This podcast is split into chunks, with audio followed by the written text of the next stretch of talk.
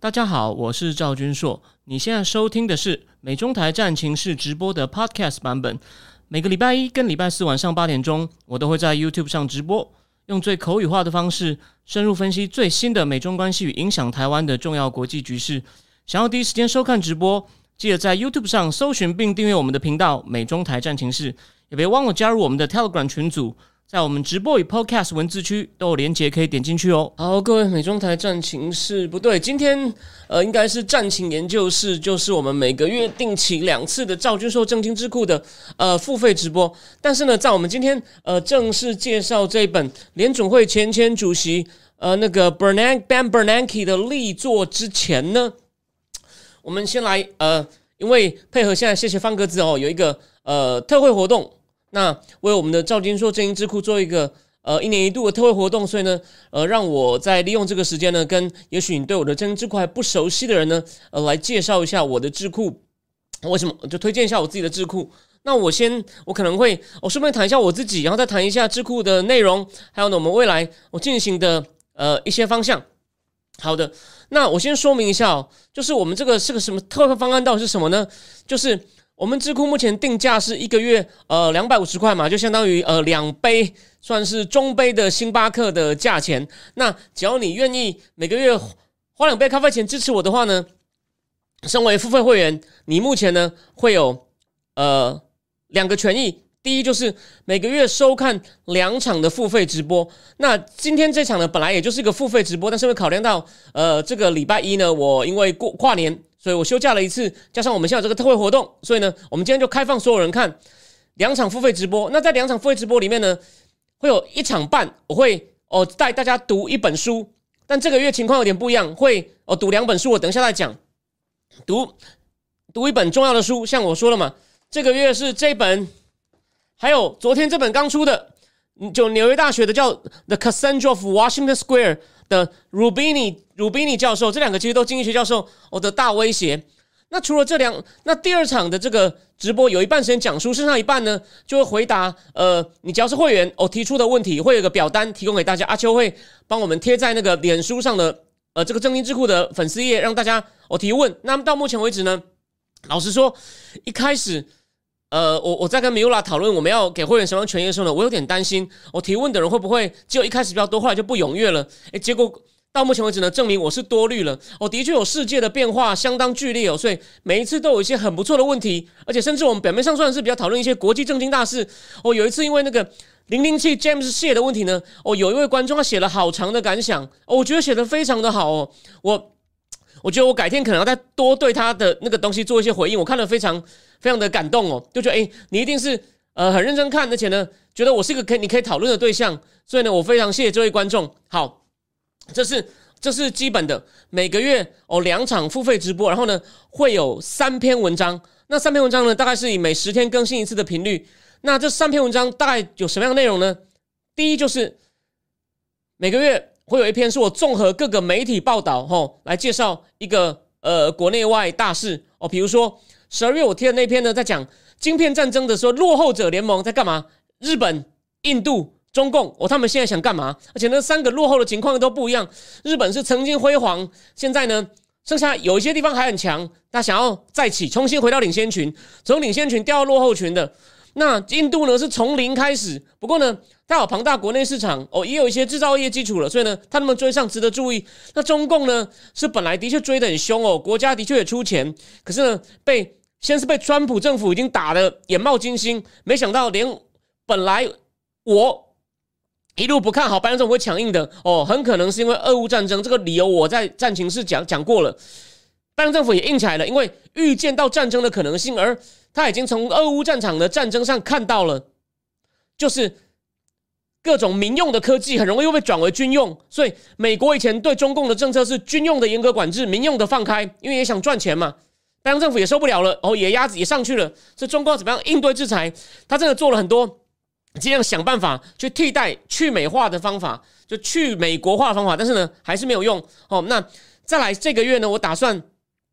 大概在下礼拜呢月中的时候呢上线一篇讲，因为也是在正经智库里面有人问一个问题：为什么墨西哥哦搞不起来？不是也是因为呃那个贸易战发生供应链转移嘛？现在而且现在很流行的名词是那个 Janet Yellen 讲的 friend 哎还是对不起是金融时报那个专栏作家 Rana Faruhar 他写的 friend shore 就是现在呢不是 offshore 以前是移到海外生产，现在呢是移到哦附近。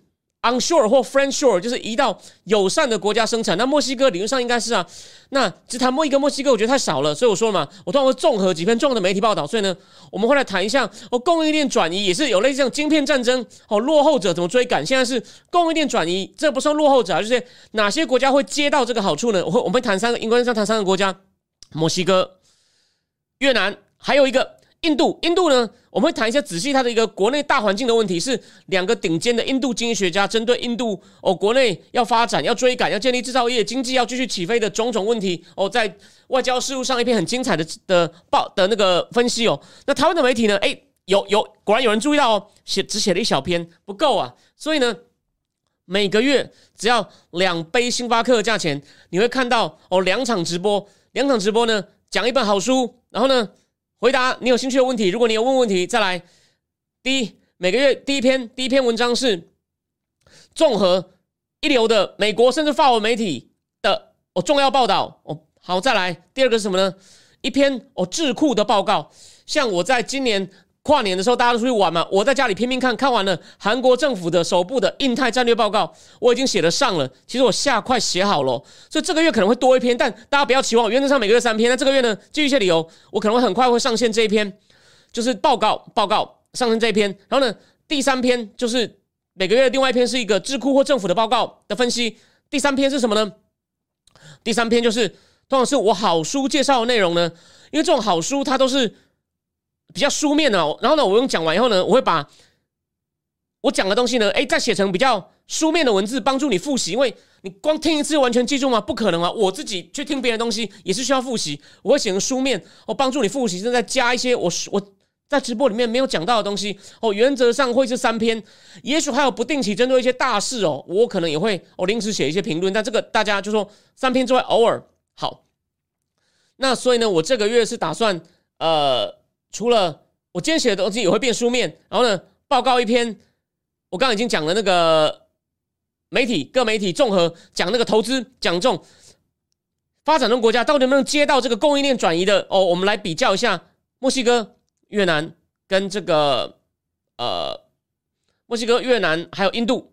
好，那还有我呢报告呢，我还会再选。目前我已经看到一些有趣的报告，我还没有，我还没有。我还没有决定哦。好，那再来呢？呃，基本上这就是这就是这个正金智库每个月每个月每个月你可以我用我的福利。那再来呢？现在这个特惠方案呢，是我们现在讲嘛，一个月二五零，我相当于两杯中杯星巴克。如果你一次订一年的话，是乘以十二，是将近两千呃。呃，一年的话是二四九零，所以呢，已经等于是省掉两个月价格。但现在还有特惠，只要你一次订一年的话呢，第一个月只要一块钱，我等于标钱。第一个月等于算是哦，我请你看，我请你看好吗？所以我认为这个呢，是你现在可能还在犹豫，你觉得说啊，呃，两千多块我也可以去吃一顿大餐什么？我为什么要来买你这东西呢？我不一定有时间看完。所以呢，我们现在呢，再多一点，再多一点诱因，哦，第一个月交一块钱，等于呢又打了，又打了。等于是大概九折的幅度，九折的幅度，我看你愿不愿意考虑一下。那至于你如果不熟的人呢，我除了我刚刚讲的以外呢，我们之前已经做了什么？就是我一直把它比喻成是一场知识或智识，哦，智慧跟知识的马拉松赛跑。我目前已经跑了半年哦，那也谢谢目前的那个支持者，目前定的人呢，其实哦也不算少哦。所以呢，我们这前面半年已经做了什么呢？我在方格子上写了一篇免费公开。在赵军说正经智库，你在方格子的赵军说正经智库上就可以搜寻到这篇我刚更新的文章，里面呢有再一次的哦，把我们这半年来大概做了什么，还有呢，呃，我到底是谁？我提纲挈领了写了一些东西。那这边呢，再再讲一件事情哦，就说为什么我认为我有这个资格呢？你可能会说，台湾政治球那么多了，我为什么我坚持无意间走进来？呃，你很重要吗？你点击率有很高吗？I agree，这些批评我我这是我还要努力的空间。可是我我跟大家讲，第一。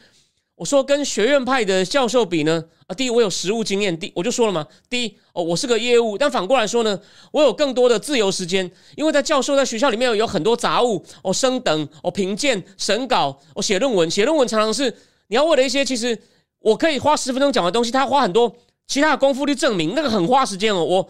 我我就说那有点没有意义哦。如果你要对你要了解重大时事的演变的话，当然在学术界有他们的规则。我不是批评，我只跟你讲，客观来说，他没有那么多时间看时事啦。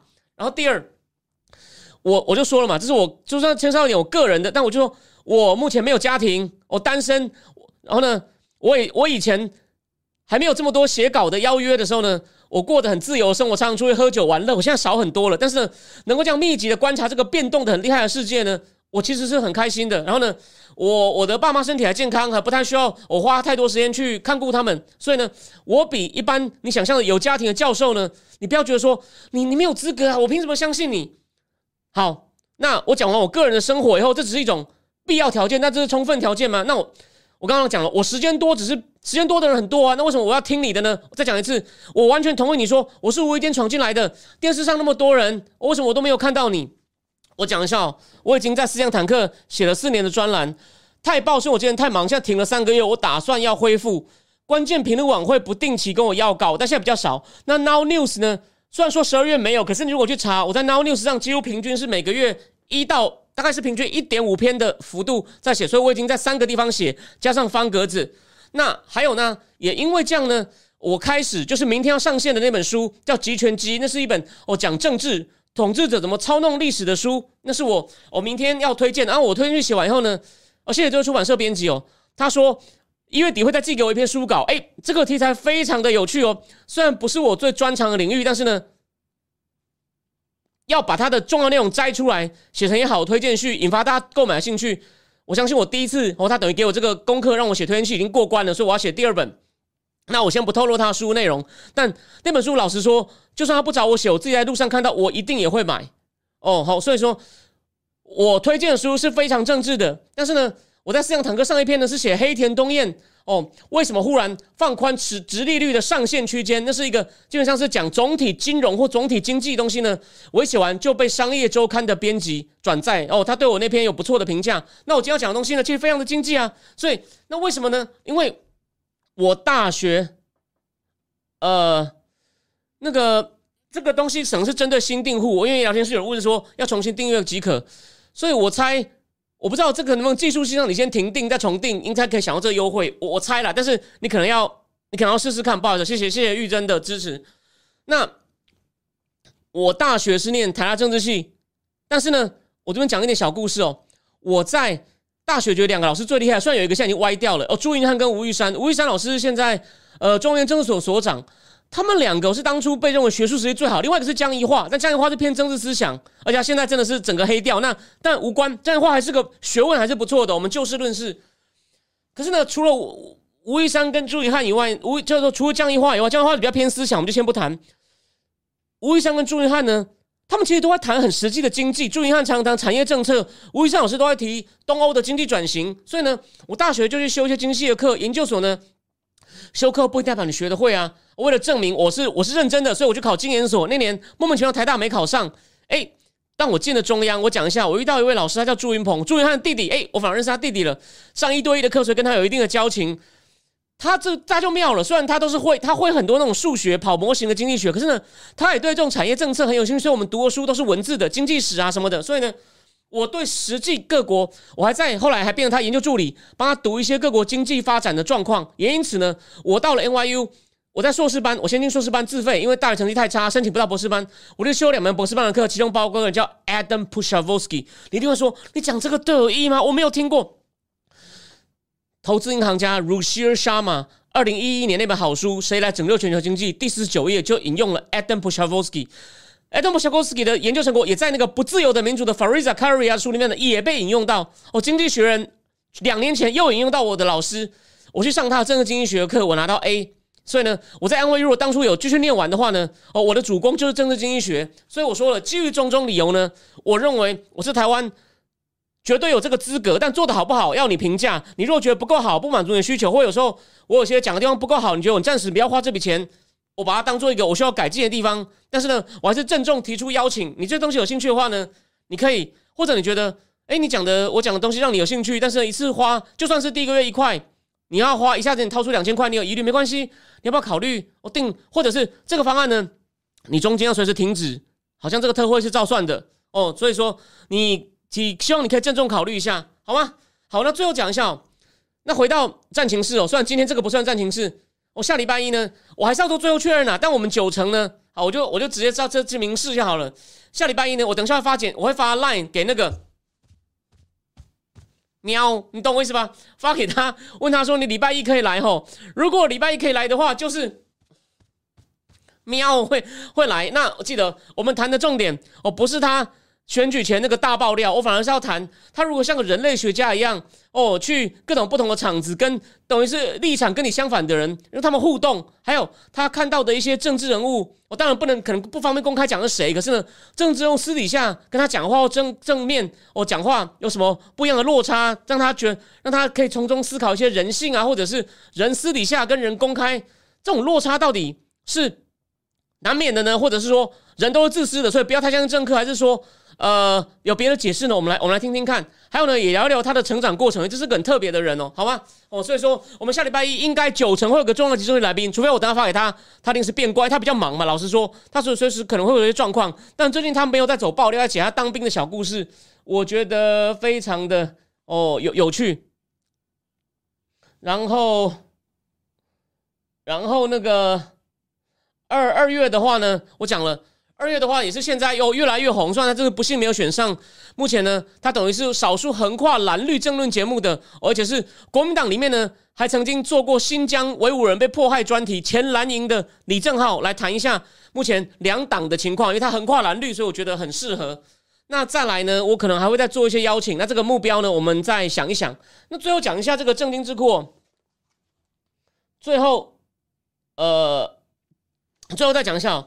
就正经智库啊，为了要就说这今天这样是全部开放嘛，加上因为这本书的分量跟精彩度又比我想象的多，我打算下礼拜哦，还是要加开一场，先把这本几乎全部讲。我今天只会讲大概一半哦，其实可能三分之四四成了，其实最关键的部分，然后呢，把剩下六成呢，基本上大概讲完以后呢，我可能会因为理论上下一次应该是二月十九，那已经礼拜四了，都过年前一天了，我不知道大家有没有兴趣看哦，所以我会跟。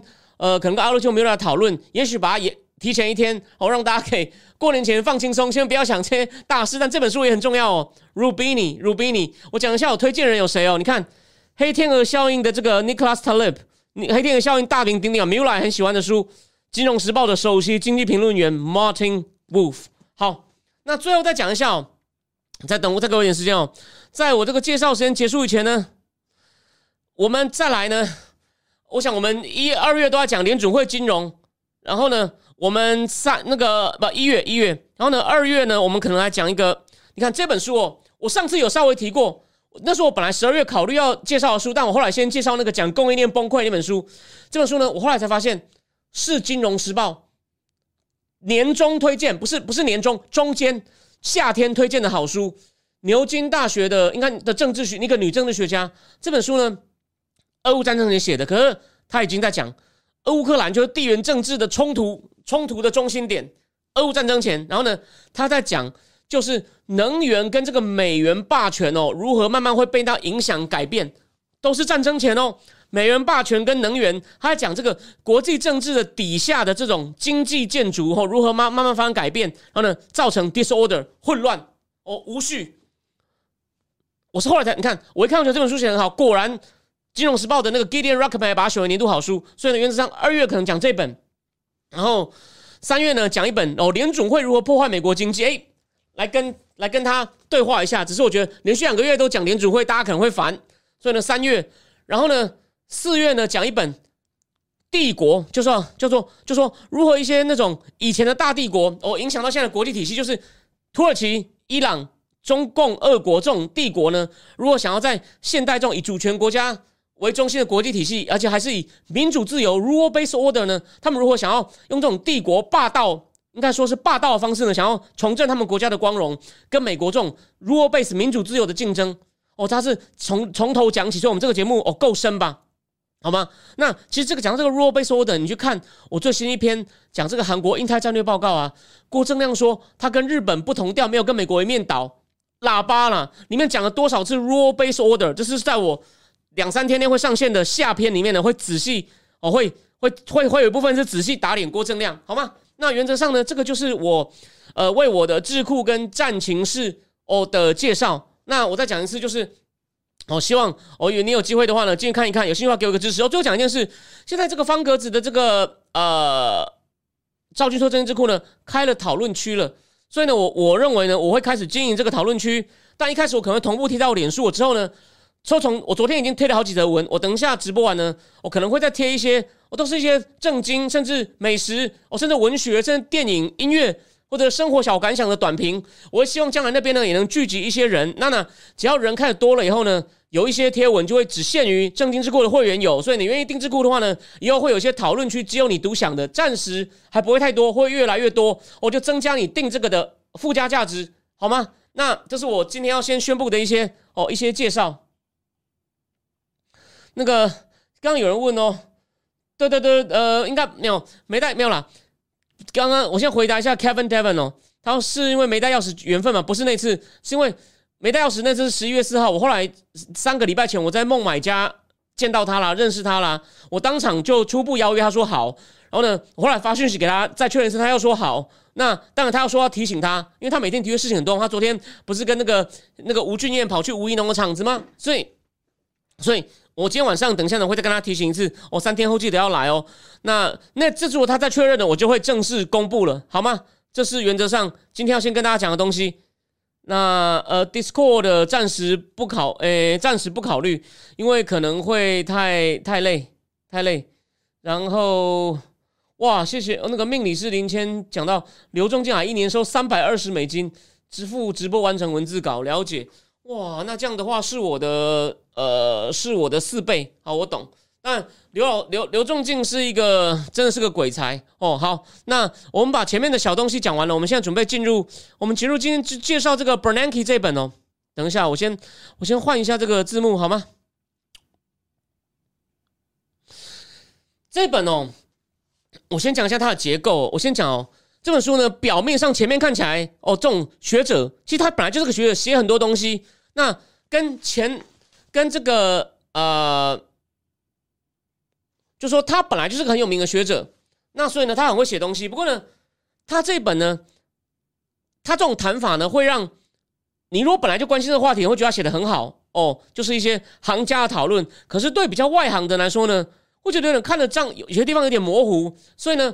我是把最重点挑出来。那这本呢，他一开始先介绍一下联准会，再来呢，从二次大战后的哦，马丁，马丁，就每个联组会主席都提一下。当然，越靠近的谈的越多。第一个叫马丁，第二个叫伯恩斯，就是控制不住通膨，通膨失控那个。哦，他有里面对伯恩斯的风格，还有他为什么我们现在都觉得他很蠢，为什么会想要用物价管制的方法控制通膨呢？诶，你要是仔细回到他那个情境里面，你就会了解情况不是你想的那么简单。然后再来就是。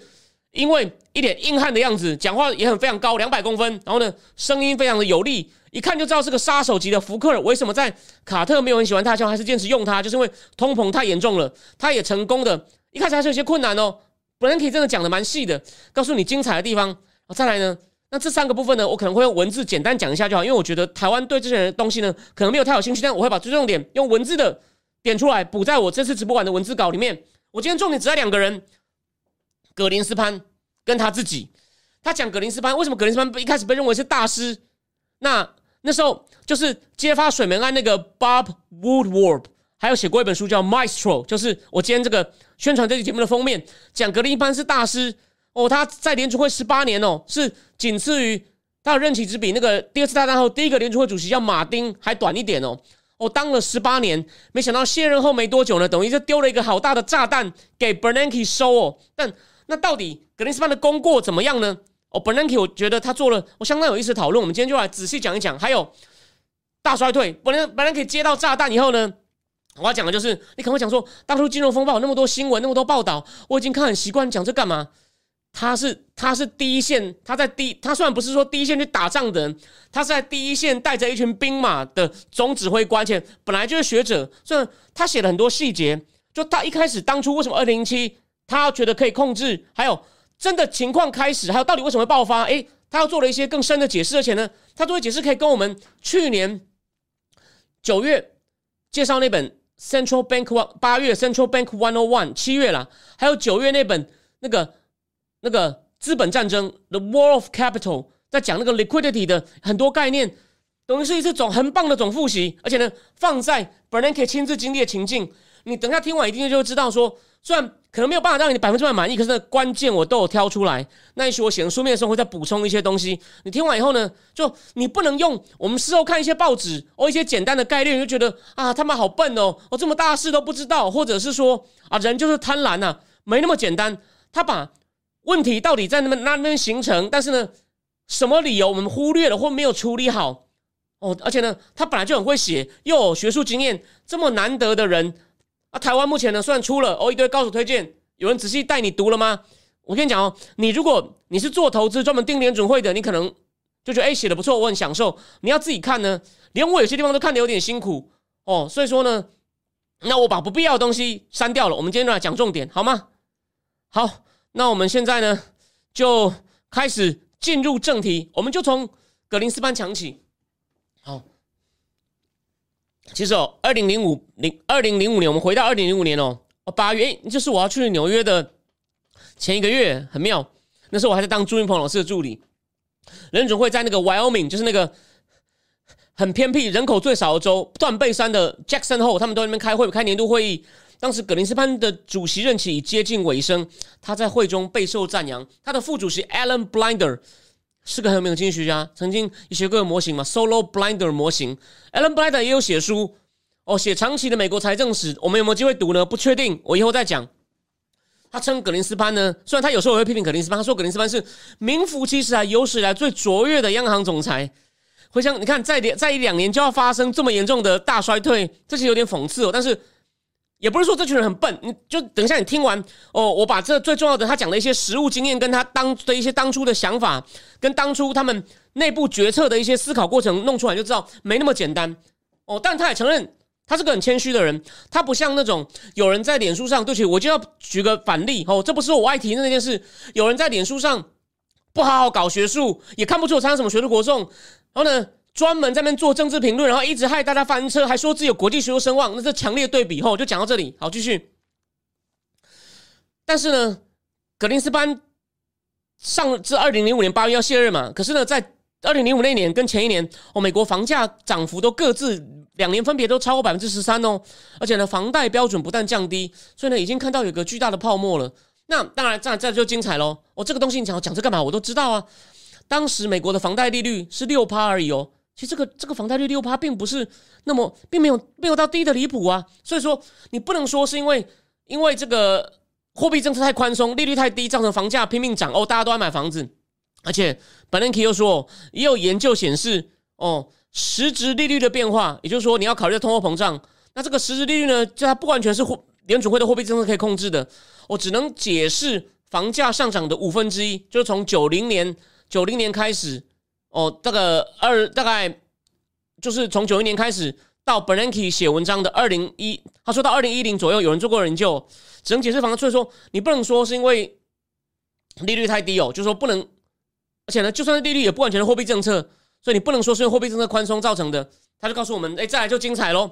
虽然有些东西你可能有听过，可是它整合的很好。真正的原因是什么呢？有几个，第一个大众心理，第二金融创新降低了谨慎。谨慎放贷的这个神经，那金融创新的可能有听过那些那时候有各种资产债券化包装啊，但是呢，他还是要讲一些精彩的东西，我们等一下仔细谈。还有呢，对于放贷实物与冒险行为的监管不力，这个很重要哦。好，什么叫大众心理呢？他说，他说美国就有一种很乐观的情绪，所以呢，那个耶鲁大学的经济学家也后来得诺贝尔奖的，他有一个希勒指数的哦，去评。评价股市是不是有泡沫？这个希勒指数，我在上一次的付费直播里面讲那个 James Ricard 书不是有提到吗？希勒弄了一个专有名词叫流行叙事。什么叫流行叙事呢？就塑造对大众经大众对经济事件的看法，并在大众意识中爆红的简单故事。我前面讲到一个有个谎称自己有国际学术声望的人呢，他的确写一些简单的故事，有他的专长，所以呢，他的东西都传得很快。可是呢，问题就是跟这个一样嘛，就因为带毒嘛，所以有没有出事了？我就举个，这我不是故意要提到，是这个例子刚好很好，就是故意把东西简单化，然后很容易传播。那所以呢，造成台湾台派翻车，影响选情。那在美国呢，是那大众心里觉得，哎呀，买房子好啊，而且房子只会涨不会跌啊。希勒指出哦。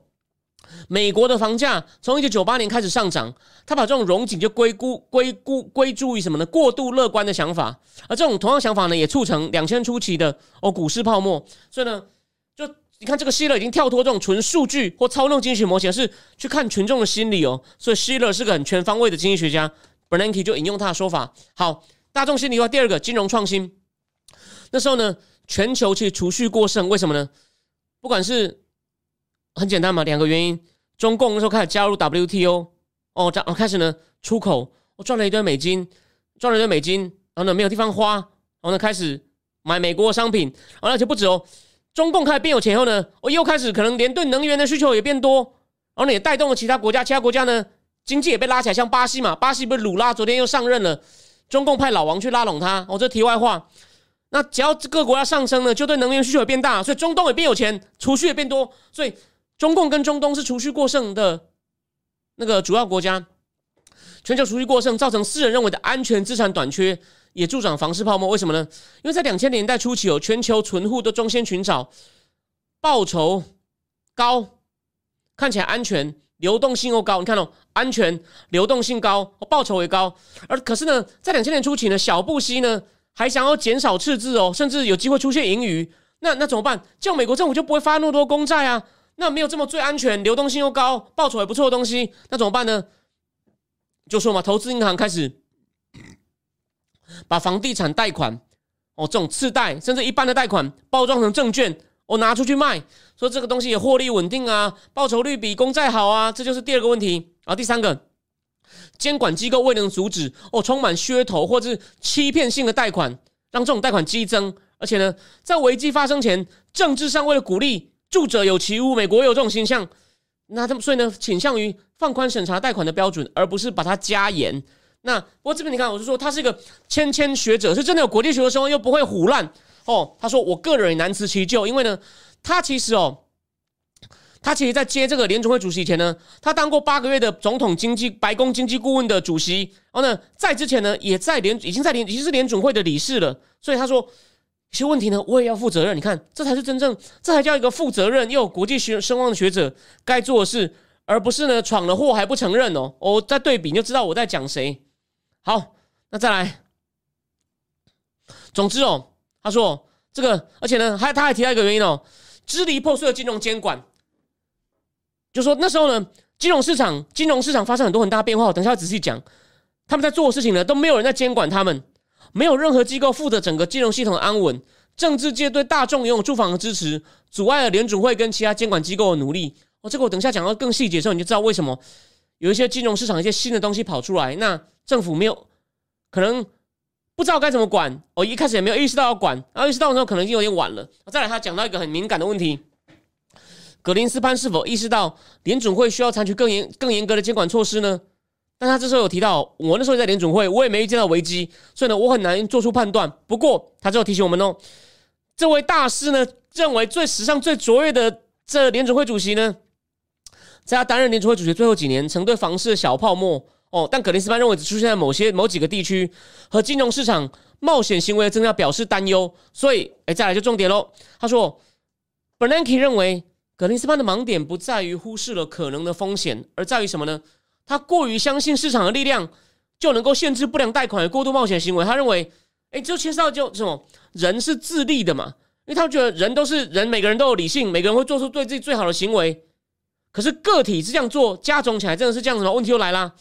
所以呢，还有格林斯潘对于政府的精简人员哦，在多数情况下是否有能力对银行的决策做有效的事后评估感到悲观。所以格林斯潘认为说。我们也抓不到了，哎，他讲的具体，因为他那时候国际银行就是像高盛那时候有五大投行嘛，我们先不讲，现在虽然已经没有投行，就金融风暴以后，高盛、美林、摩根大通、摩根斯坦利、Bear Stearn，国际银行数以千计高薪的专业员工，我自己就认识一些台湾人，所以我以前常去香港，都找一些我的投行朋友哦出来出来聊天。他要高超过了精简单位的人人数与能力，所以呢，本来可以这边直言呢，我们这位大师啊，如今回顾起来，格林斯潘在联准会有钱介入干预部分金融体系的时候呢，过于被动。然后呢，他他说，所以后来格林斯潘自己说，光靠市场力量与银行家自身利益来去有效、更有效的防止金融贷款，为什么不能够有效防止金融危金融危机？哦，他觉得这点让难以置信，格林斯潘以为他们应该知道自己玩过头了。我觉得这个就是因为格林斯潘的政治立场哦，这个大家可能有些人比较有 sense 的会知道，他跟美国那个就是 libertarianism 哦，讲究反对一切政府干预，我尽量把政府缩小，就是自由意志论者那个写那个安兰德那个小说家是至交哦，就格林斯潘的政治上的观点，他觉得哦市场就能够最好，我们点主会只发挥一些必要的功能，所以你看他就把格林斯潘的盲点点出来，这是很第一个很精彩的第一部分。好，那再回过头来。那为什么那时候金融方没有爆发前，格林斯潘被认为是大师，被人有史来最杰出呢？哦，我们再来就我们是倒着讲哦，我们要讲本来可以帮我回顾格林斯潘哦，十八年的，有些前面十几就十八年的这个先讲工业哦，他刚上任时哦，一九八七年第一个挑战，他必须要巩固福克尔终于把通膨打下来的成果哦，要维持继续维持经济强劲，免得哦前几年不是痛苦的要死吗？卡特连任失败，而且呢。格林斯潘凭着他对很会解读经济数据呢的了解，策划了一场成功的软着陆。什么叫软着陆？就是经济就是通膨呢没有没有上来，基本上什么叫软着陆？就是经济没有大幅衰退，但成功的控制住通膨。就这样，不像现在，明年明年联储会现在联储会鲍威尔能软着陆吗？哦，这是个大问题。那我们今天讲完这个呢，我最后先我先讲一下哦。我们讲这些东西呢，不是说只在回顾历史，变成好像像练尸癖嘛？不是，我们是要跟你讲说，明年可能会有一场很大的经经济，就算没有酿成危机，也是一场很大的考验。所以呢，我们看前面一个最有资格来讲的，我在第一线救火的人怎么处理呢？会提供你很多重要的思考架构。虽然不是说一个一个照套，那当然我们就这里面他就仔细回顾格林斯潘做事，也是一个参考啊。那格林斯潘成功做到软着陆，哦，就是把通膨控制住了，哎，经济还成长不错，他怎么做到的？哦，他懂，能稍微仔细讲，这是格林斯潘第一个挑战，就是他成功做到软着陆，巩固了通膨，从此变得很低，然后经济成长不错，所以会不会成为大师啊？哎，但他格林斯潘的第二个挑战可以说就失败了，所以呢，他在金融风暴还没有爆前，格林斯潘被认为是大师，但其实呢，就是简单说就毁誉参半啦。哦，那。毁就毁在哪里呢？在金融市场变得更复杂、更紧密、更国际化的时候呢，确保金融稳定这件事，哎，格林斯潘前半段还是做的不错哦。我等下会讲哦。直到最后，最后的金融风暴，他前两次都过关，第三关没有过。我等下会解释。嗯，格林斯潘在刚上任不久的一九八七呢，就遇到黑色星期一，美国股市当日跌了百分之二十三。他马上宣布，我们会充当最后借款，就你放心，市场有我在。你呢大赔需要钱的人呢，我会我会顶住你。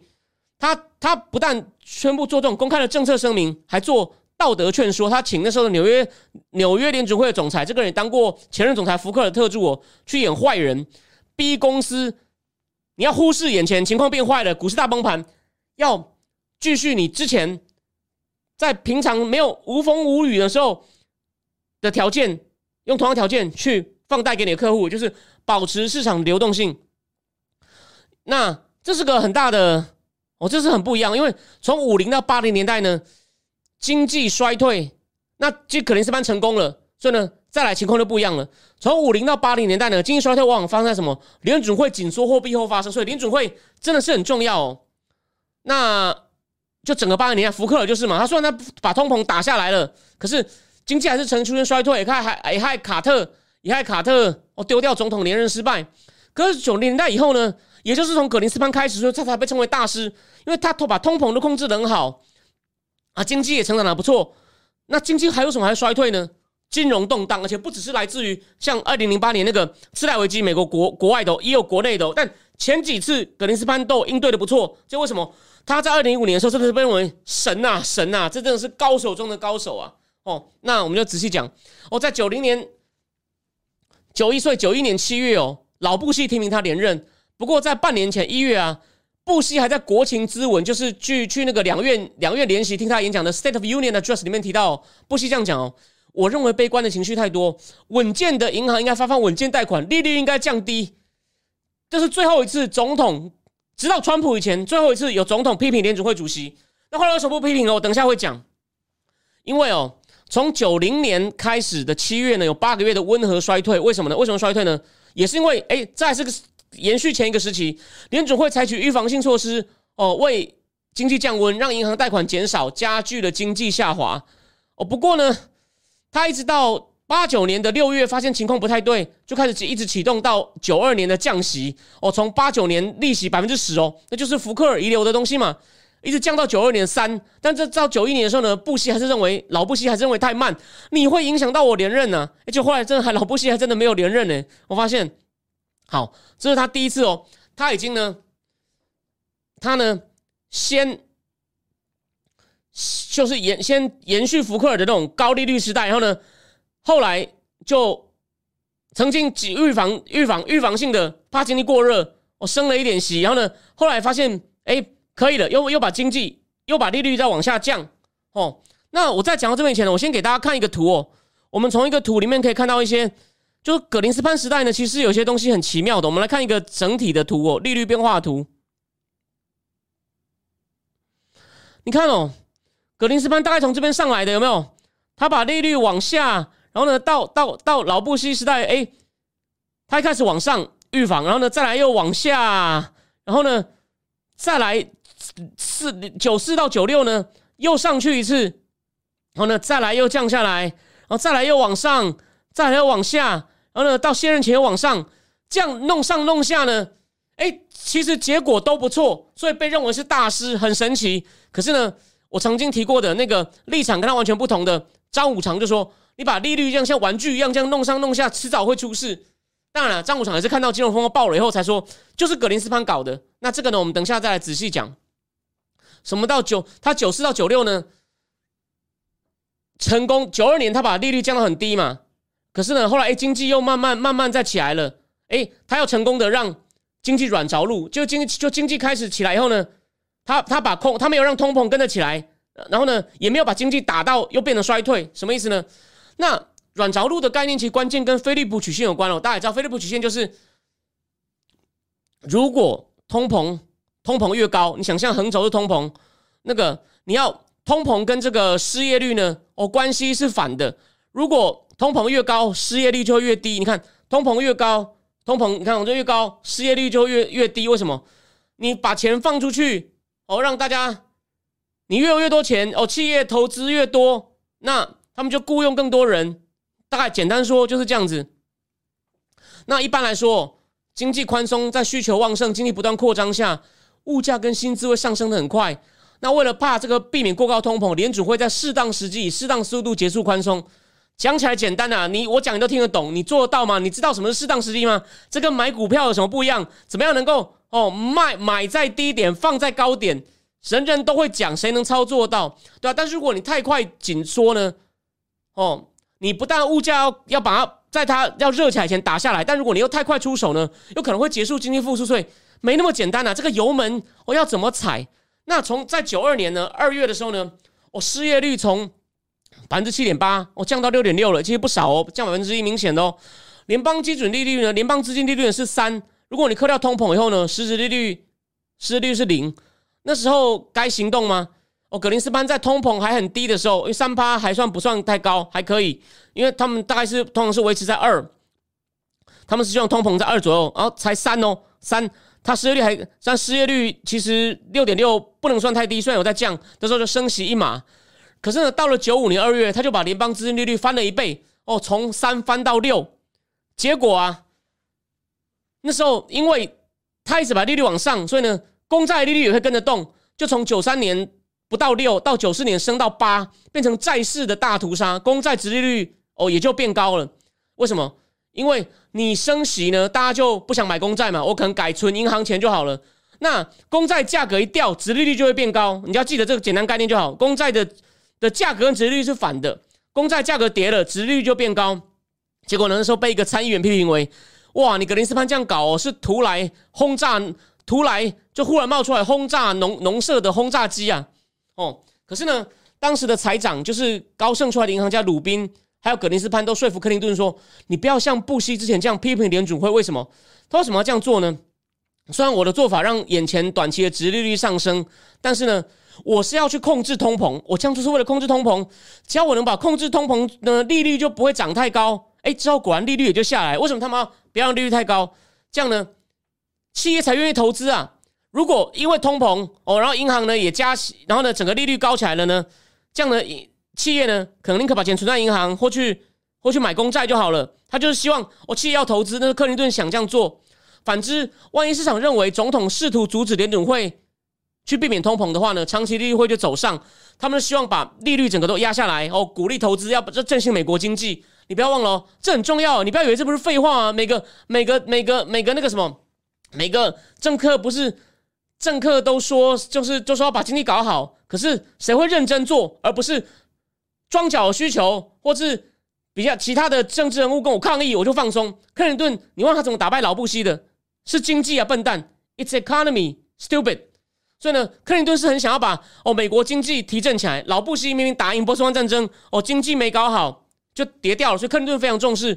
所以呢，总体来说，哦从九四到九六年，格林斯潘成功控制住了通膨。哦，通膨，你看他提前升息，通膨没有下来。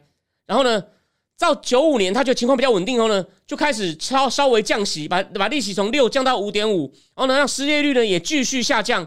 通膨始终都没有超过三，所以他第一次成功。你看软着陆，软着陆，通膨控制住了。哦，经济经济没有跌很多。然后呢，到了九六年，九六年中，哦，通膨还是在三，失业率又降到百分之五点五了。哎，这是我讲很重要的概念。哦，有一个是有一个在他们总体经济学常会讲一件事，那个被称为 U star。什么叫 U star？那是个很特别的，就是说在每一个经济体系呢，都会有一个失业率是。你最多能把失业率压到这个数字，但那个数字实际上多少，大家要猜，或是去看以前资料去估。你如果比如说是五五趴，那叫 U star，什么意思呢？如果失业率降到五趴以下的话，太就太多人就业了哦。那这样薪大家开始抢人，薪资往上，产能全开，可能就会通膨来了。所以呢，有一个再往下降，就会有通膨的失业率，就是关键的失业率门槛。那九六年中呢，因为通膨还很低嘛，但失业率又降到五点五了，可能已经接近那个再往下降反而会出事，就经济要开始过烫的，就油门再踩下去可能会过烫的，就应该说这个引擎那个引擎那把那边引擎盖要过烫了门槛了。这时候呢，联邦这个联准会这个 Open Market Committee 就公开操作市场委员会呢，又成为想先发制人，要格林斯潘升息。但是你看，果然那时候大事，他说 No No No，我们我们不要急，为什么呢？经济当时经济强劲，失业率下降，那为什么通膨没有开始起来呢？可能是有，因为他解读经济数据，他有他有发现别人看不到的事情。他说，当时技术变革的步调加快，那新经济之下生产力提升，什么意思呢？就任一种劳动跟资本的组合，就是不管任何一种几一个工人操作三台机器，或一台机器十个工人操作啊，都可以啦。反正呢，在同样的这种这各种不同的组合下。不管是一个人操作三台或十个人操作一台，所创造出来的产出都增加了，就是生产力增加了。那这会带来两个好的后果：第一，技术变革使员工觉得自己更容易被取代，他们就不敢要求加薪。不过后来据说这个这个假说没有成立。可第二个，生产力提高哦，抵消薪资上升对生产生产成本的影响。就是虽然说哦，我们制造出更多东西啊，因为卖的更好嘛，所以你加一点薪水，总体来说我老板利润还是上升啊。所以呢，所以啊。基本上通膨的压力没有那么大，因为我的成本并没有提高啊，因为我用同样的人力、同样的机器生产出更多东西，那薪水加一点点，所以 overall 也还好啊。那我因为我赚的更多钱，我我钱没有赚少，格林斯潘就发现哦，联准会目标帮他准备的资料可能低估生产力的实际成长。为什么会低估呢？因为他他为什么看出来？他说发现虽然薪资在上涨，但企业利润一直很高，就我刚刚讲的嘛。就是我还是赚很多钱呢，所以没有问题，表示效率提升，降低了成本。第二，他从资料看来，制造业的生产力一直很强劲，不过相对于美国服务业的生产力则低得离谱。不过呢 b r a n k e 提醒我们，他说服务业的成长啊，成长成成长力，服务业的就是你想看旅馆嘛，哦，旅馆的服务员他的生产力，他的生产力是不是有没有在提升？他说这个很难观察。不管是不不要讲是旅馆，再讲具体一点，再讲另外一个例子，气管顾问公司他做一个简报，请问这个简报做的好不好？当然可以从他一个小时收多少钱看得出来。那可是这这个东西衡量，可是这个不像不像一个机器或一台车跑得更快，耗油量更低，这个比较好客观评论，或者这个医生的医术好不好？那气管顾问或是呃旅馆的领班哦，或者是那个那板前料理哦，我现在因为白天还有工作嘛，白天还有月工，薪水还不错，我尝试板前板前料理捏的寿司好不好？这个比较难评，这个比较难，不比较难评估。可是他发现制造生产力在成长，所以呢，Bernanke 认为哦，格林斯潘确实从经济资料中解读资料看到别人看不到东西，所以他认为啊，我们生产力在增加，所以呢没有通膨的问题，不需要升不急的升息，而且果然后来后来回过头去用更新的资料检视啊，九六九七年生产力明显高于最初衡量的水准，所以呢，他这时候明明不需要升息，哎，格林斯潘又赌对了，所以他一直要拖到。虽然说九六年就公开市场操作，公开就是联邦公开市场操委员会的其他理事说：“哎，又开始要热喽，你要不要准备踩刹车放慢？”他说：“不需要，不需要。”一直到九七年三月，我才要升息。哎，可是后来就说了嘛，国际金融体系越来越密切了，然后呢，经济是会影响到经济呢，不是联储会动作，是一些其他金融动荡。所以，假如金融风暴之后呢，哦，他要停止升息。然后一直直一直到九九年下半，格林斯潘才把俄罗斯那时候不是发生违约，影响到美国的长期资本管理公司吗？Long Term Capital 哦，那个那个那家公司里面还有两个诺贝尔奖得主，就是其实他们是财务方面的 Morton and Shoes 哦，也当也在那个公司任职的那个长期资本管理公司也破产。那个格林斯潘呢，联准会呢也发动十几家公司用民间的钱而不是政府的钱去救。其实哦，所以呢，格林斯潘那时候呢。九八年就三次降息，哦，然后呢，到九九年他觉得情况不对，他觉得哎，那时候经济美国经济又开始热起来了。他到两千年上半年连续升息三次，达到十年来利率最高水准。你会发现，他真的把利率哦，像上上下下很神奇哦，像魔术师，像在指挥经济一样。那这个紧缩呢，在本人可以看来，达到过去十年政策操作跟道德劝说都没达到效果，市场出现转折，泡沫破掉。Nasdaq 在两千年三月达到高点之后呢，到年底下跌百分之四十七，到二零二零年的二零零二年的十月触底，比最高点少了百分之七十二，很夸张吧？标准普尔好一点，也掉了一半。可是呢那三个破掉呢，跟一九八七年大崩盘类似，只要崩盘没有伴随着高杠杆及信贷市场中断，这就是后来 Bernanke 自己要处理的问题。他心里大概觉得，哦，格林斯潘你好样的，留这么一个大烂摊子给我。他说。你即使股市大跌，经济可能只会受到轻微影响，所以记得哦，股市崩盘不代表经济会被影响。因此呢，川普太注重股市其实有问题的哈。就说虽然我们支持川普的其他政策路线，我尤其我第一年你有看这影视就知道我非常支持他。可是呢，川普这就是川普一个缺点，他把这个东西呢，我看得太简单了。再来，而联准会从二零一零一年一月三号之后呢，哎，他发现他发现。他就开始把利率又从六点五降到六，然后在九一，因为哦股市开始崩了嘛，然后呢股市开始崩，然后呢又发生九一事件，造成大家情绪很不安，他要把利率降到了三趴，到了二零零一年底呢，已经降到一点六趴了。那经你看，他就希望把利率降低，然后再让经济再回复嘛，免得大崩盘后哦经济虽然没有整个垮掉，可能也变成低。陷入低迷，他就要帮你。你看，这是他开始踩油门，从现在热起来。所以呢，经济在二零零一第三季之后开始恢复成长。哎，可这时候出现一个新的现象，就业市场依旧疲软，因此有了个新名词叫失业型复苏。哦，反正呢，在二零零一年十一月呢，衰这个经济衰退结束的时候呢，失业率是五点五。可是七个月后呢，哎，虽然经济已经恢复了，还继续上升哦。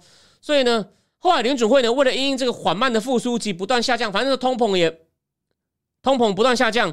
他要进一步调低联邦资金利率哦，联邦资金利率，所以到二零零三的时候呢，利率剩下一喽。你看，格林斯潘真的很敢把利率这样上上啊下下，啊，但同时还要再讲一件事哦，这个是我在之后再用文字写跟其他联准会主席比较时候会提到的。每一个联准会跟政府的关系哦都不一样哦，有一些比较谨守分际，就是他只管货币政策哦，保持物价稳定、充分就业哦，其他的禁止政治干预。哎，有一些呢。其实会对政府的其他政策表态，葛林斯潘就是，比如说他呢有参加他就是会对小布希的财政政策发表意见，因为其实你一个经济经济体系呢，除了货币政策以外，财政政策也很重要。所以格林斯潘是个很有手腕的人，他支持布希小布希的减税法案。其实甚至在老布希时代哦，格林斯潘呢也也对财政政策有发表意见，也介入哦。他就支持过老布希的加税削减赤字计划。为什么？因为你赤字太高啊，将来要发太多公债，可能就会造成通膨啊，所以他不希望啊。他在一九九零年十月就曾经说服这个。公开市场操作委员会的同仁哦，虽然那个委员会还是有四票反对，让他让格林斯潘在国会通过赤字削减计划的时候呢，就宣布我呢会准备开始降息，就是只要你财政政策比较令人放心，我就降息，让经济好一点。就你不能我们两个同时都来会失控，你呢削减赤字让市场安心一点，哎，我就降息。我看到我跟你交换，你看很有手腕吧？然后在国会批准所谓的预算协议以后呢，又把联邦资金利率呢再继续调降一码，就零点二五趴。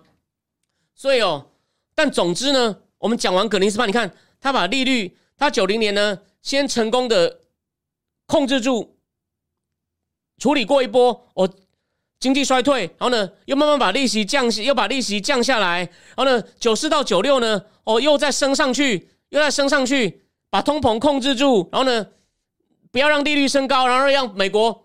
投资增加，然后再利用，然后新经济让产生产力升增高，经济好起来的时候呢，哎，他们有很快的去升息，把它打下来，要等到适当时机，等到金融危机的时候呢，才把利息降下来。然后呢，后来美国股市出现泡沫的时候呢，又再升上去。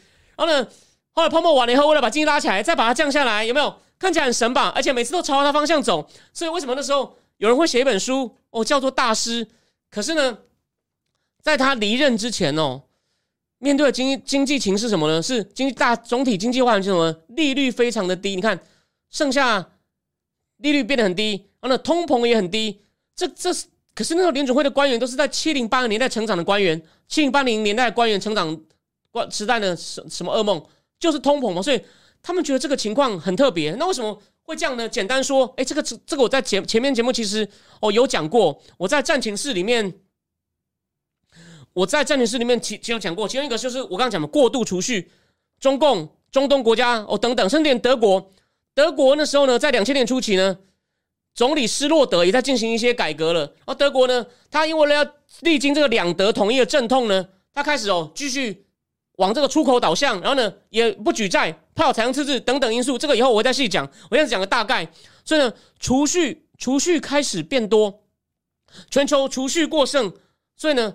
资金泛滥，所以呢，利率利率利率拉不起来。但有另外一个假说，叫做长期停滞假说，就是随着人口老化，还有人的科技进步会越来越慢，所以呢，好找不到好的投资标的，所以没有那么多人想要投资，所以利率也拉不起来。他说这两个这两个观点是互补的。但重点就是格林斯潘到后期的时候呢，格林斯潘任上的后期呢，经济情况又变了，所以呢，大师还能够永远那么厉害吗？他先留下一些伏笔喽。好，再来，我们最后二十分钟来讲格林斯潘换到好就换到。主角 Bernanke 粉墨登场了。他在二零零六年接任哦，在他接任之前，有当了七个月的 Council of Economic Advisor 总统经济顾问委员会的主席。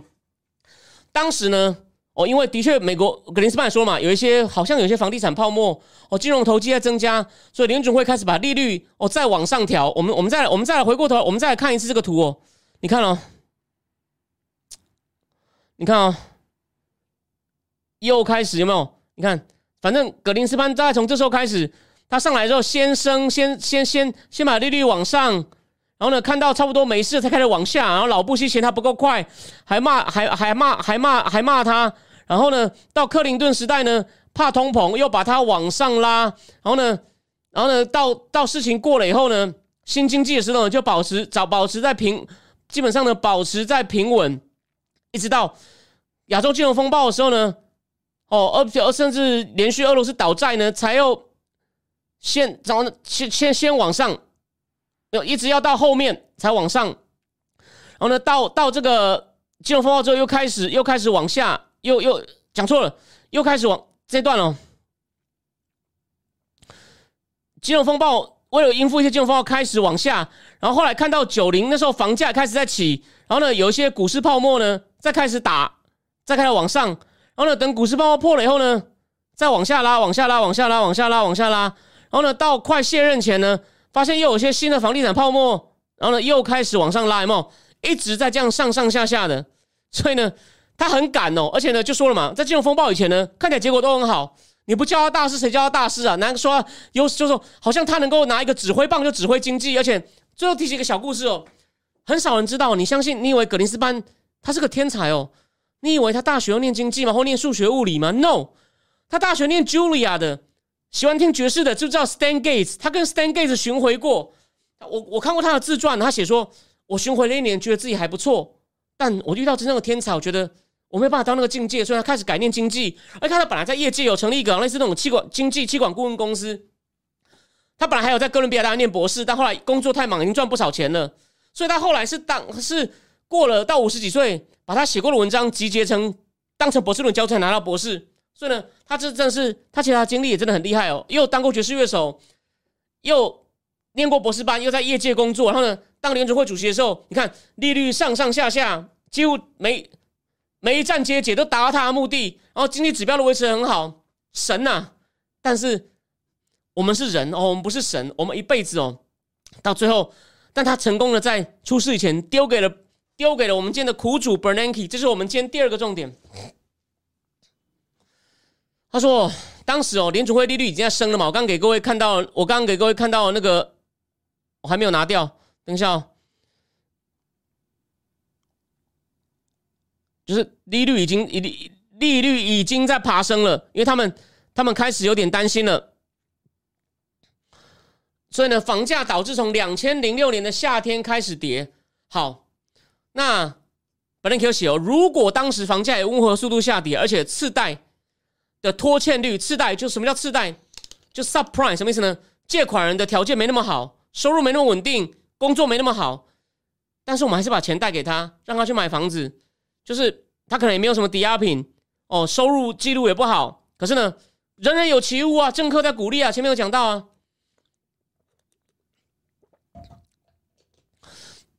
其实哦，在整个抵押与信信用贷款市场里面呢，这种刺激贷款呢，占占的比例并不大哦。所以，二零零六年，本人可以说，我们现在回顾起来啊，如果当时我们开始升息，然后呢，房价以温和速度下跌，而且次贷的拖欠率与违约率呢？的上升没有影响到广泛金融市场的话，我们预期会出现一个较为良性的结果，就是没什么大事啦。但我刚刚讲这个如果，Bernanke 说，社会讲起来这是个很大如果。因此，Bernanke 在二零零七年三月到国会作证的时候，他说什么？他说，次贷问题应可控，应该可以控制得住。而且呢，我们从二零零六年中期开始呢，已经停止升息哦，避免过度紧缩哦，就让房房价。房地产市场出现太大的波动，如果通膨如预期般温和，预期般温和没有那么严重，我们把紧缩结束呢，会让帮经济带来喘息空间，以吸收房市降温的影响。事实上，尽管房价持续下跌，经济仍然稳定成长。两千零七年前三后三季，就是从四月到十二月，年成长率约百分之二点五，所以还不错啊。所以我们看到，你有没有暴暴风雨来之前呢？暴风雨来之前。还好啊，就是你不能怪我啊。当时我们看一些我们的预警系统没有告诉我们出事啊，所以呢，当时本人可以说是有些问题，但是呢，他说当时我是认为，他说他自己认为哦，银行跟其他贷款机机关呢，在主管机构鼓励下呢，去清理房贷市场上已经明显出现的问题，就是你把这个看起来。我看起来已经的确看起来有比较烂掉的窗清一清，应该就好了。我整个人不会有休克暴毙的危险。比如说你重新协商贷款呢，让他能够还得出来，不要逼死他就好了。总之，他说我们在零六零七年的时候呢，是采取双管齐下的方式，运用货币政策来维持经济稳健。你看，一开始先把房那个升息，然后呢让房地产降温，然后呢发现有在降温的时候呢，为了避免过头，哎又停止。有没有？所以真正像个艺术，油门怎么踩是个很大问题啊！同时部署监管工具，包括道德劝说，来因日月化防的时候，我们有在准备啊。据说是我要讲这个细节，可是很不幸的，二零零七的八月，诶，那时候其实就我讲一下我个人小故事。哦，我在我那时候在美国，呃，二零零七年的八月，的确是我那时候发现，因为反正一个很乌龙的理由，我被下了最后通牒，你半年内呢。你要是没有做到什么事，你可能要离开这学校。我是我我是大概七月七八月之际知道的，我大概七月了，所以呢，没想到我才知道我可能纽约不一定待得下去。因为八月纽约这个纽约也开始要进入风暴圈了，你不觉得现在回想起冥冥之中很神奇？八月，巴黎银行 BNP 巴 a 巴出乎意料宣布，它旗下有三只哦，就是够，就等于是买了很多美国次贷债券的基金停止赎回。为什么？在目前市场情况下，无法衡量这些债券的价值。为什么？都绑一些房贷嘛？那那些房贷会稳定还款吗？房子本身都大跌了，然后呢，那些人等于是资不抵债啊，所以呢。他他的他已经可能还不起房贷了，哦，所以呢，那个债券本身也没价值了，所以巴黎银行的三个，他又宣布无法赎回，掀起整个市场上的恐慌性卖压。但是你看，本人 K 的时候讲喽，你看我们叫回文现场，他在告诉你当时我怎么看的。他说，当时美国未偿还的房贷中哦，只有不到百分之八是可调整利率的次贷。哦，是只有这些受零四到零六的升息的影响最大，那个利率浮动利率嘛，房贷利率是随着利率不是固定的，而且呢，在二零零七年，他说当时联储会的幕僚估算哦，如果所有次贷违约、次贷次级贷款都违约，包括利率可以调整和不可以调整的哦，次贷呢，不管你可不可以调整利率呢，占所有房贷才百分之十三而已哦，他说如果所有次贷都违约哦，都没喽，都没喽，交不出来哦。哦，银行不要变会变呆账哦，给贷款机构跟投资者带来的损失呢，其实是小于全球股市单日重挫的损失，而其他抵押贷款在两千零七年大多表现良好，所以他说你不能怪我啊，我们我们看起来是觉得可控啊，虽然没有到可防，他说至少以当时的监管标准来看，银行资金水准足够，有能力吸收预期房贷的损失。其实讲到这边哦，你如果比较有 sense，你想想看。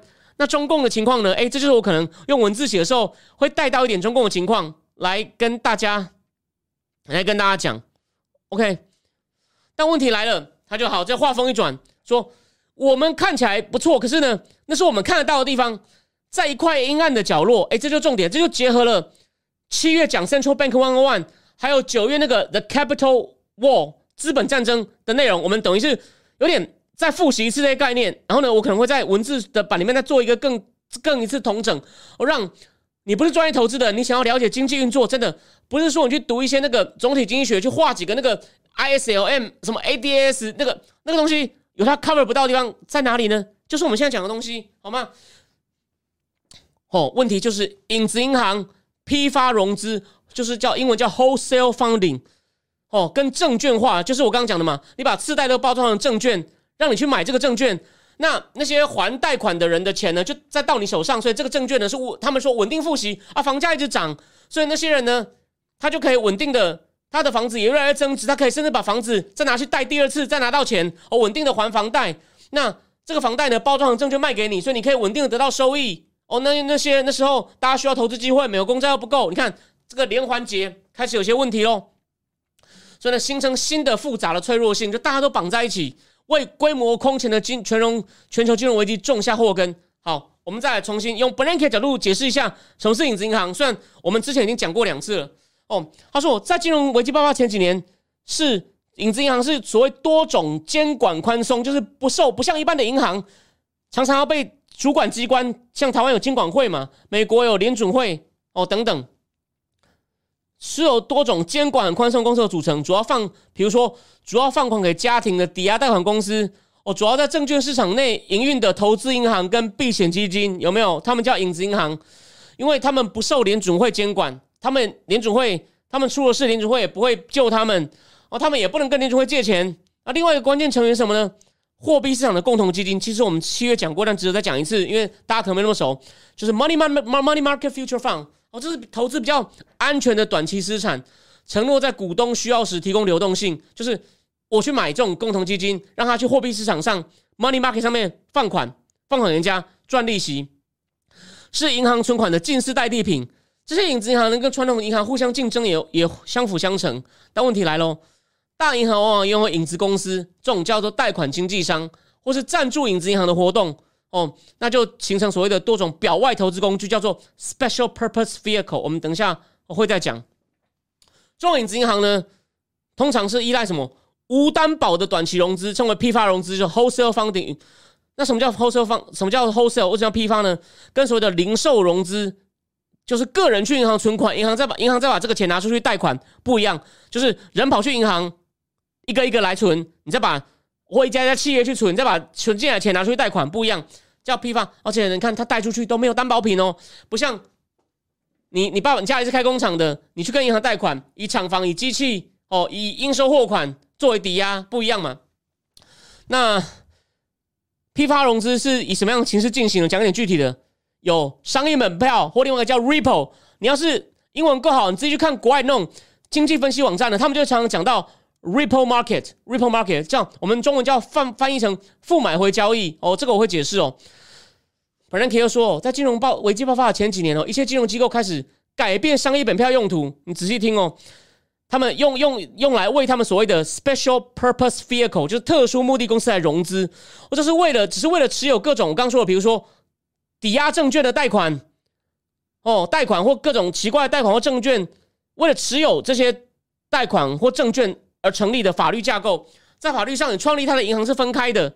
万一这种 special purpose vehicle 公司发生违约，你去你出钱让他成立的人呢，对于成立该机构的，就是银行了，没有追讨权利，只能获得这个 special purpose vehicle 的资产。也就是呢，你看银行就等于弄出去，然后呢，出了事我不赔哦。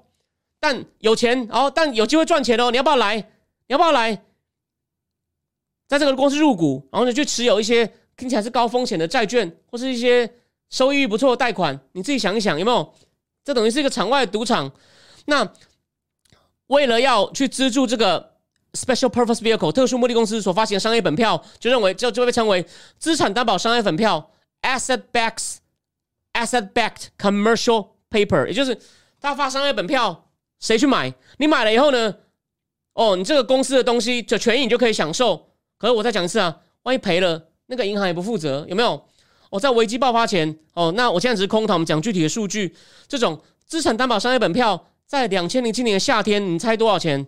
一兆两千亿美金，一兆两千亿美金呢，很夸张好吗？好，再来，美国的 GDP 现在也才二十几兆，诶，这个已经不少喽。啊，第二种 Ripple 负买回交易，它就是一种。是很短期的抵押贷款，应该说就隔夜了哦。那这种呢，就是他每一次交易呢背后有抵押品哦。那这个负买回交易的每一笔交易的抵押品数量呢，取决于这个抵押抵押品的资产的风险跟可销售性，就好不好卖。我举个例哦，什么叫负负买回交易呢？是这样哦，我卖给你一张支票，你看我卖给你拿到钱，银行我第二天用更高的价格买跟你买回来。那第二天更高，不就等于是利息吗？它的形式都这样哦。我今天卖给你一个东西，我第二天买回来，我第一天卖给你，我拿到钱，我去干嘛？不知道，这个太细了，我先不讲。第二天买回来，非常短期的资金交易，可它背后呢，都有个抵押品，免得我到时候第二天万一还不出来哦。但比如说，我要去做个交易的时候呢，我要卖给你一个东西呢，我要卖给你一个东西，跟你换钱，什么当抵押来保证，万一我还不出来的时候，你可以拿走。比如说。我就拿出一张价值一美元的美国公债，那哎，那我就我对方就给我九十九九十九块的现金，少了一少了百分之一嘛，这叫做这专业术语叫 haircut，所以你以后你以后就看就看得懂。哦，叫消减率 haircut 这个术语就剪头发。但如果你是拿出一张次贷债券的抵押品呢，我拿出一张价值一美金的呢，哦，它只能给你六十美分，就是你看 haircut 比例到四成，你看就看资产的安全性。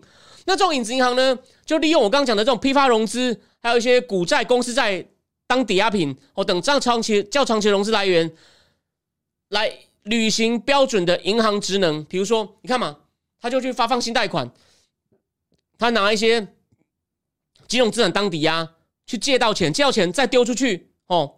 然后呢，他持有很多贷款跟证券，或者是把这些贷款跟证券再打包出售给其他投资者。你看，所以有没有？一直在滚钱滚钱，有没有？把金融市场一直在滚，所以呢，金融危机爆发时呢，影子银行体系为美国家庭与企业提供的贷款呢，已经超过了传统银行体系。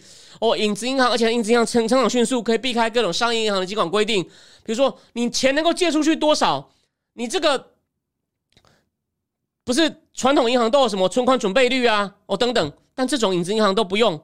而且呢，即使这，而且这这，我刚讲，它没有政府保险，出事没有人，政府不会赔你。他依靠这种批发融资，不但没有抑制到影子银行体系的成长，反而是它成长的更快。哦，谁提供这种批发融资的批发融资的提供者呢？货币市场共同基金、退休基金、保险公司、哦企业财务部拿去操作，把我们赚到的钱拿出去滚。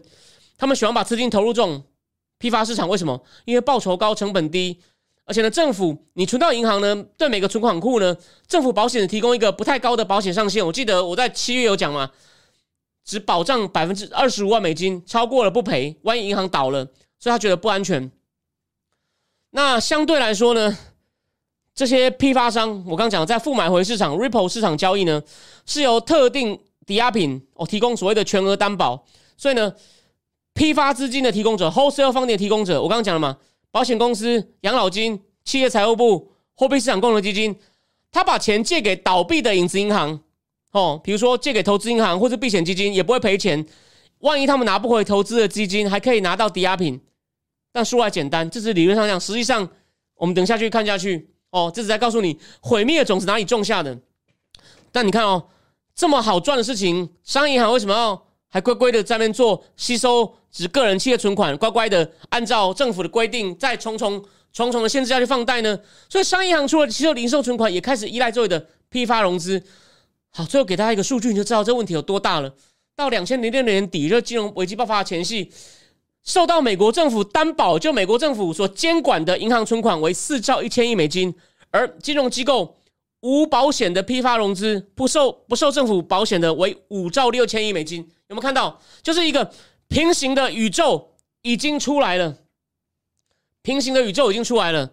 那政府管不到啊，所以就这种东西谁管？所以没有人管啊。所以他现在是事后回顾常讲得清楚，这是事后孔明，但这是非常好的事后孔明。好，那所以问题来嘛？当次贷开始出问题的时候，跟他绑在一起的证券价值就难以判断。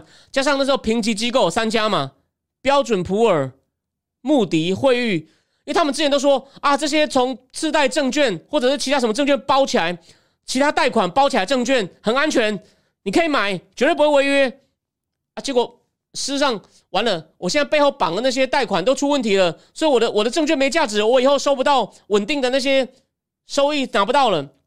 完了，你我被你评级机构骗了，所以当下怎么办？剩下一条路，在市场抛售那些当初我买的证券，我不要了，因为它已经造成没价值了。所以不只是抛售次贷哦，就火烧连环船了，也开始抛售证券牵涉到的其他信贷工具哦。所以呢，于是酿成所有的私人信贷资产都遭到跳楼大拍卖，从信用卡再到汽车贷款，全跟着次贷起遭到贱卖，就是没事的也被波及了。为了保险。对啊，我还要买也许几个绑绑信用卡债的或绑汽车贷款的，我私人信贷资产，我觉得太危险了。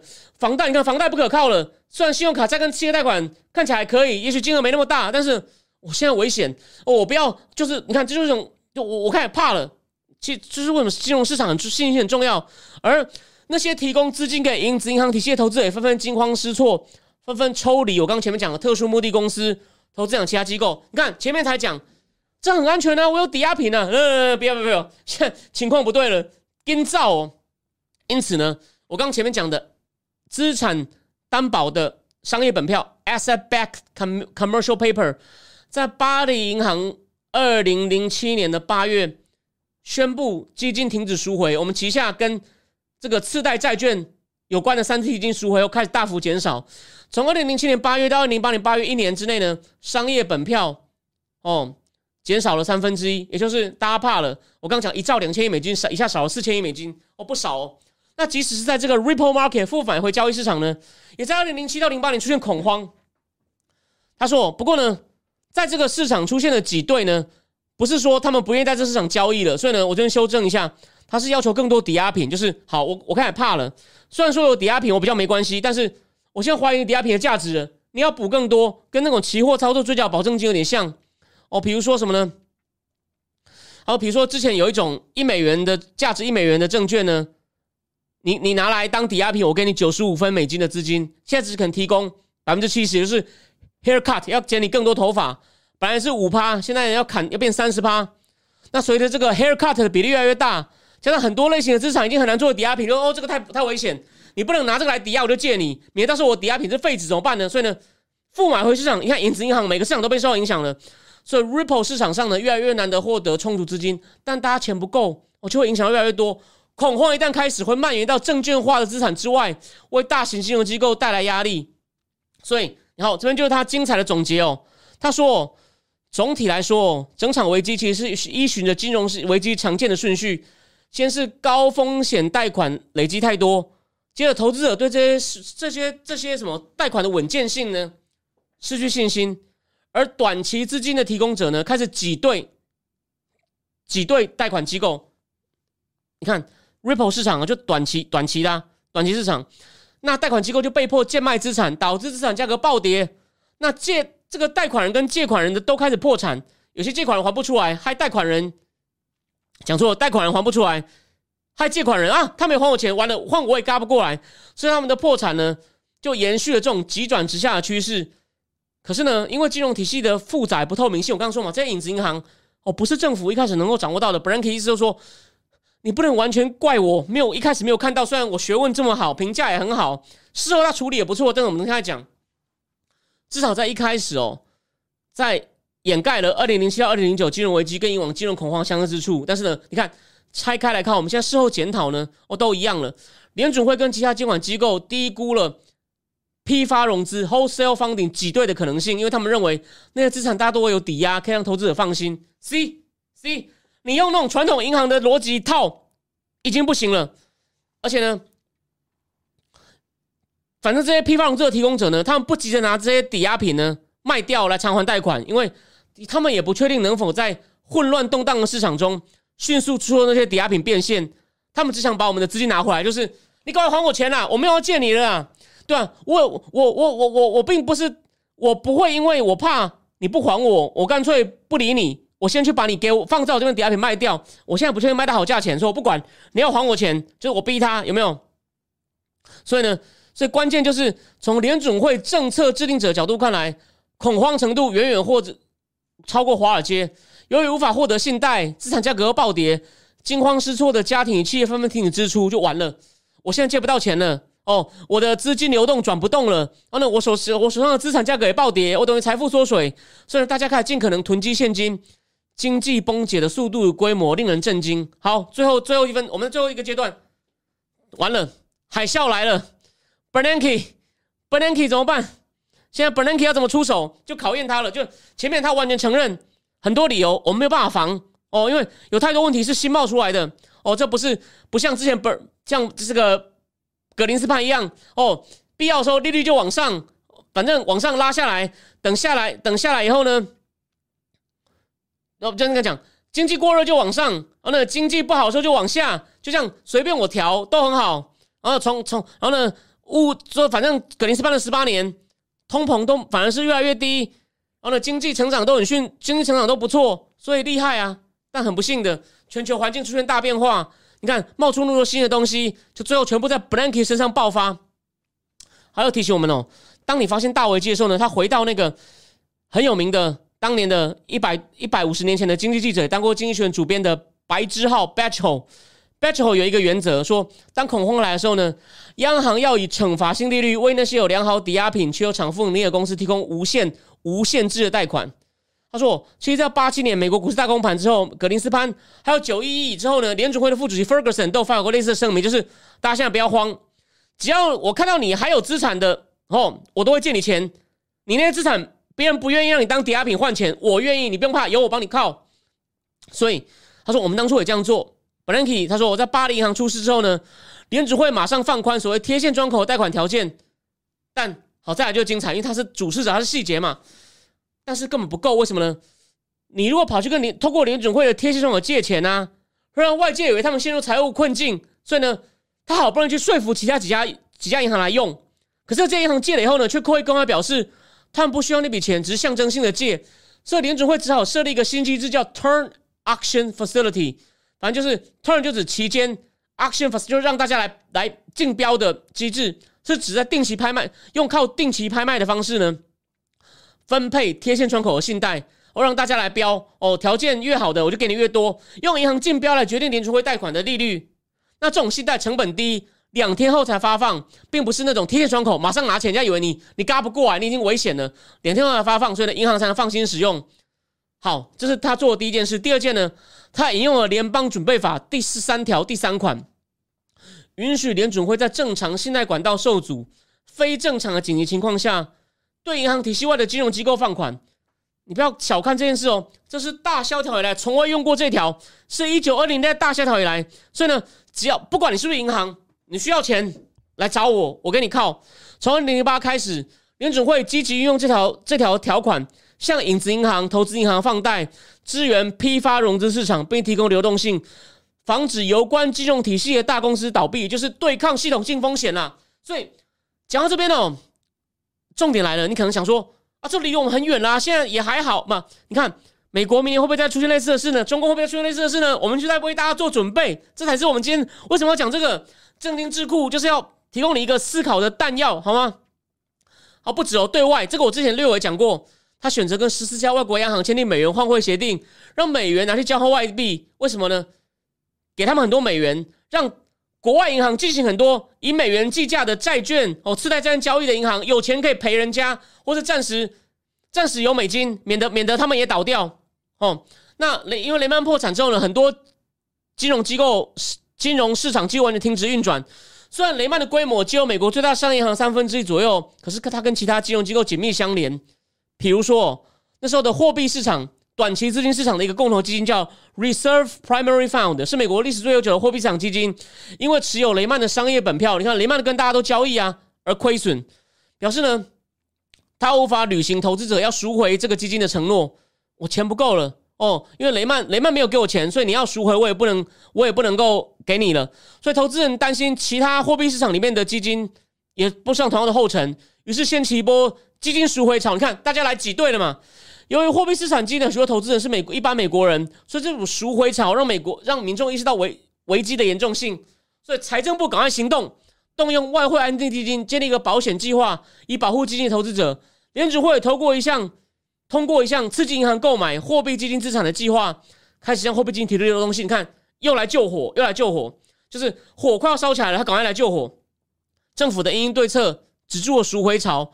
但在此之前，市场信心已经遭到重创。什么叫更确切来说，什么叫信心重创呢？就是我刚刚讲的 wholesale funding 批发融资市场遭到重创，而货币基金就是批发融资市场里面相当重要的一部分。那除了稳定金融体系以外呢，它同时用货币政策来救市。你看，这只是其中几个。哦，稳定就刚就是不要不要恐慌，我给你钱。他把联邦资金资金利率呢，从四月在四月呢降到两趴，在。二零零八的十月八号呢，还进行一项，你不要你不要小看哦，全球重要的央行一起降息，就大家讲好，理论上每个央行都有各自的决策过程，他终于成功协调到欧洲欧洲央行 ECB、英国、加拿大、瑞士同步降息，就是我们会一起保持市场宽松哦，不要让有人休克影响到其他人，这是很了不起的多边主义哦，说真的。那日本央行是因为那时候利率已经到零了，所以呢仅能表达支持，连没有参与协调的中共都在十月八号同步降息，终于在十月联邦资金利率降到了一点五，所以呢做这么多事情，我终于把这个情势稳住。你就知道那时候张五常哦就说 Bernanke 在江湖上本来就是有有名的聪明，我给他打一百分哦。一周刊他帮一周刊写九年专栏哦，你不要觉得说我在讲张五常干嘛？一周刊从大概是两千年左右到两千零九年都有张五常写的专栏，他他自认为他是湘江第一健笔哦，他跟很多诺贝尔奖，但是特别一派诺贝尔奖得主、金奖得主都有很好的关系，像诺斯啊什么人。那再来呢，他下一步要为了长要把经济更彻底拉出来，就用了所谓的量化宽松，其实就是大规模购占购买资产。那这个逻辑是什么？后面呢，我们就可能下礼拜加开一场，再把这个他一路上做的 Q E，然后呢，后来到了鲍他的继任者鲍威尔做了什么事，然后呢？他把所有央行总裁做过事情做了总结以后呢，再讲我们要未来怎么样面对新的时代货币政策，我们来做一个综合讨论。就是我们下礼拜加开一场，我们会这样会这样做。OK，九点半了，史上最长的直播哦。希望今天讲的比较细哦。好，我最后讲一下重点，就说我讲那么多过去的事干嘛？我之前把中共的恒大比喻成雷曼，遭到一些人的批评。米乌拉也提醒过我，我我我同意一件事，就是那个。它不会有全球性的东西，中共金融体系封闭，可是中共国内各种金融体系这种金融资产绑来绑去的情况，所以中共的地方债已经开始在违约。你看为什么？金融房地产开始往下掉，因为没有买气，但是它跟疫情有关系。然后呢，房地产开始整个往下掉，地方地方政府没有办法得到卖地收入，虽然他之前发行的一些地方债开始还不出来，现在只好展延或国家吃下来。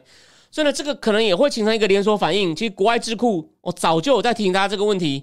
那中共国内会不会发生这种问题，或者是美国明年呢？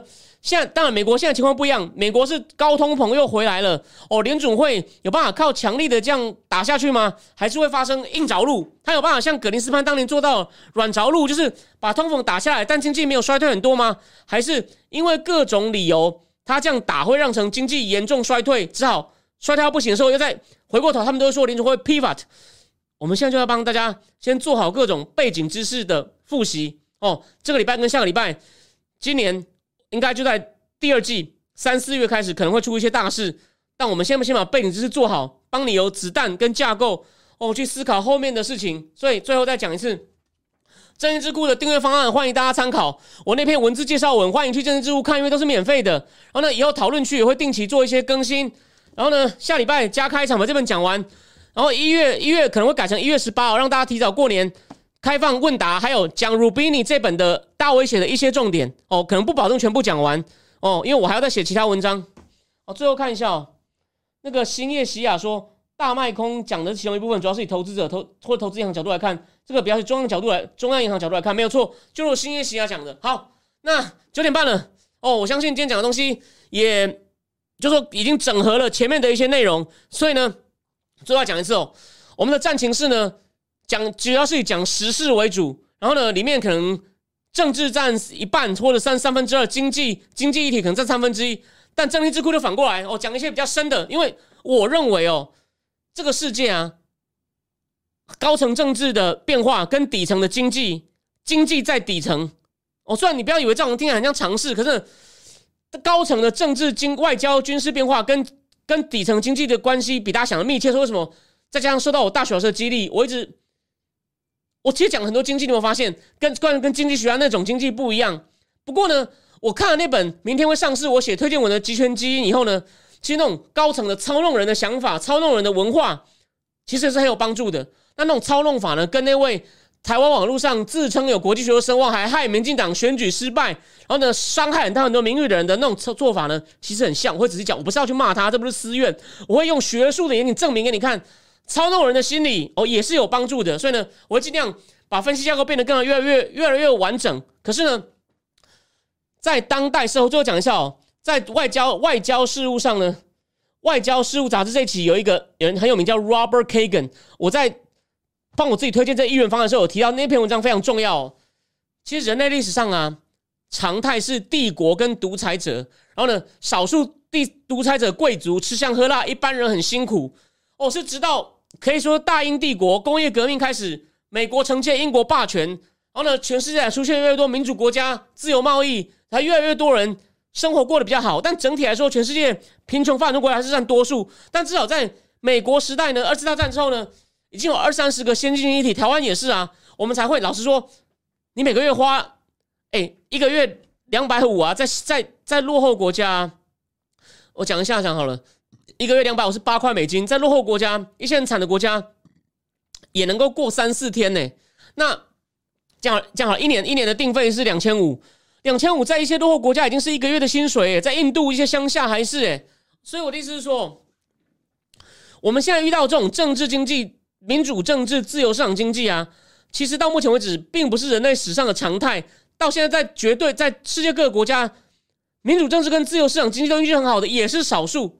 所以呢，这其实是非常的奇怪的。但这两者之间有很一定有很多很密切的关系。我们呢，在政治智库呢，就会做比较深的讨论，然后呢，再结合时事哦，每个礼拜两次继续，然后呢，再来还会请很多来宾。所以希望呢，今年呢，不管是我的深度直播付费的，或者是哦免费大家都可以看的这个美诺的暂停室呢，都能够把这些东西呢，继续让你在脑中有一个很完整的架构，跟人家讨论的时候呢，绝对有所本，而不是只是在那边写小故事。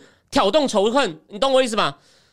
我现在讲这些事情呢，就是要跟你讲说，那种对比是那样的东西是没有意思的哦。喂你一些甜东西，然后呢带你翻车。我们呢是要用很严谨的。虽然说我本上只是个业务，但我要做到一些教授都不一定做到的事。我希望大家能给我个机会。那云章就这样子。下礼拜一，我等下要发讯息给那只猫哦，看看他答应的话呢，哦，周日会有预告。就这样，谢谢大家，我们礼拜一见。哦不知道是我自己还是我带着一只重量级的猫，哦，跟跟大家一起见面，就这样，晚安。